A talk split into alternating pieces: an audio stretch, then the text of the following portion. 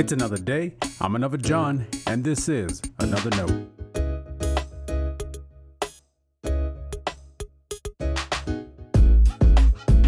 Today's edition of Another Note is titled Back to God. Our scripture reference today is 1 Samuel chapter 7 verses 3 through 15. As always, may the Lord add his blessing to the reading and hearing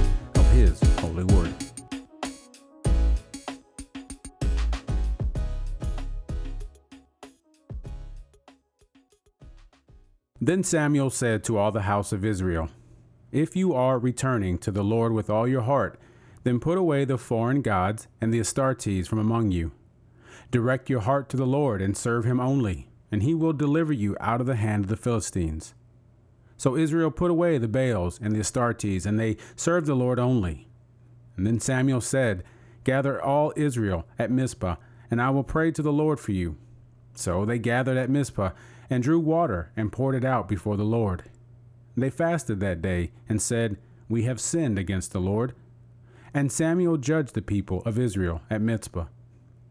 When the Philistines heard that the people of Israel had gathered at Mizpah, the lords of the Philistines went up against Israel. And when the people of Israel heard of it, they were afraid of the Philistines. The people of Israel said to Samuel, Do not cease to cry out to the Lord our God for us, and pray that he may save us from the hand of the Philistines. So Samuel took a sucking lamb and offered it as a whole burnt offering to the Lord.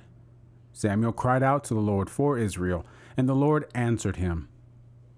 As Samuel was offering up the burnt offering, the Philistines drew near to attack Israel. But the Lord thundered with a mighty voice that day against the Philistines and threw them into confusion. And they were routed before Israel. And the men of Israel went out of Mizpah and pursued the Philistines and struck them down as far as beyond Bethkar. Then Samuel took a stone and set it between Mizpah and Jeshanah and named it Ebenezer, for he said, Thus far the Lord has helped us. So the Philistines were subdued and did not again enter the territory of Israel.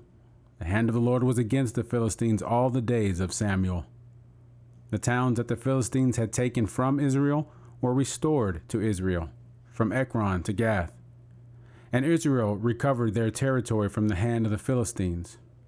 There was peace also between Israel and the Amorites. And Samuel judged Israel all the days of his life.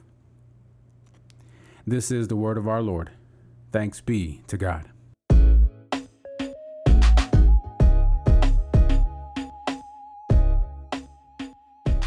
Seven days without God makes one week. And that's what we call bumper sticker theology.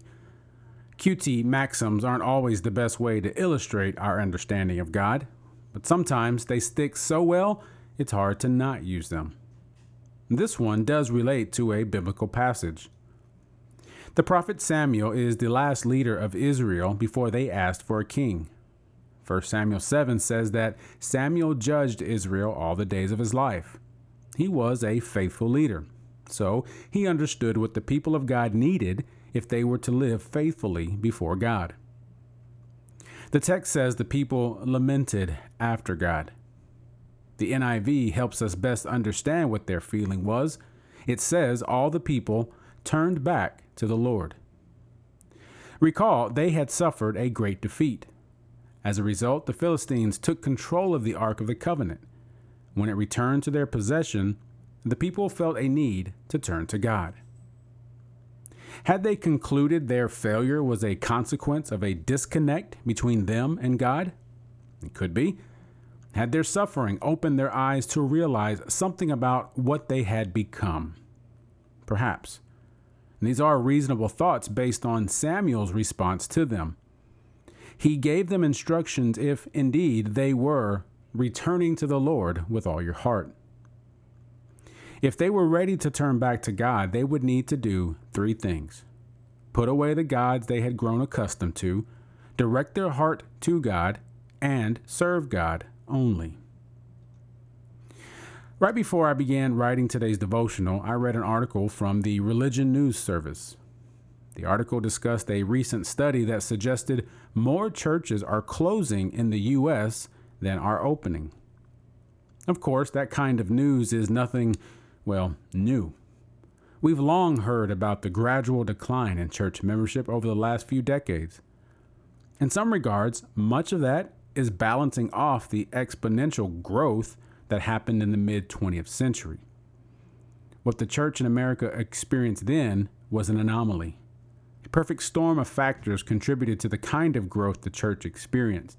Now we're seeing that erode. It pains us to think our children are leaving the church. We can't keep up with programs the way we used to do.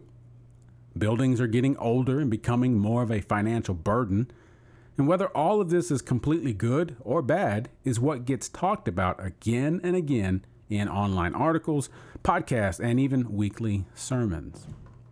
At the very least, many of us in the church realize something has happened. What is our response going to be?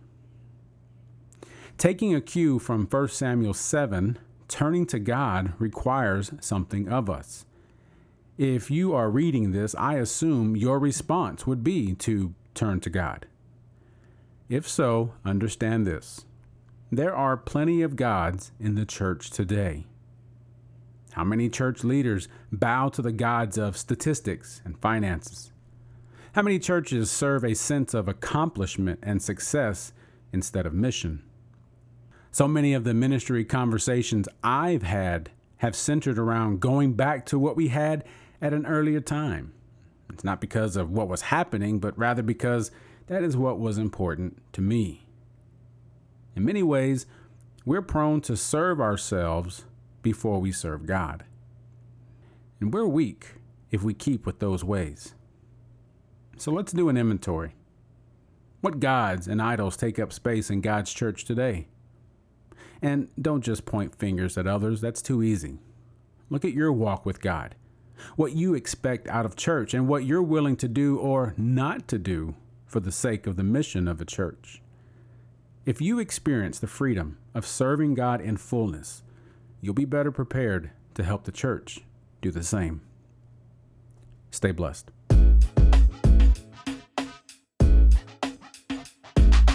Thanks for always supporting Another Note. This is our daily devotional. I'll keep writing and recording as long as you keep listening and we keep growing. If you ever find another note on iTunes or anywhere else podcasts are available, make sure to leave a review so others can join us. And The easiest way to connect with me is online at anotherjohn.com. God be with you.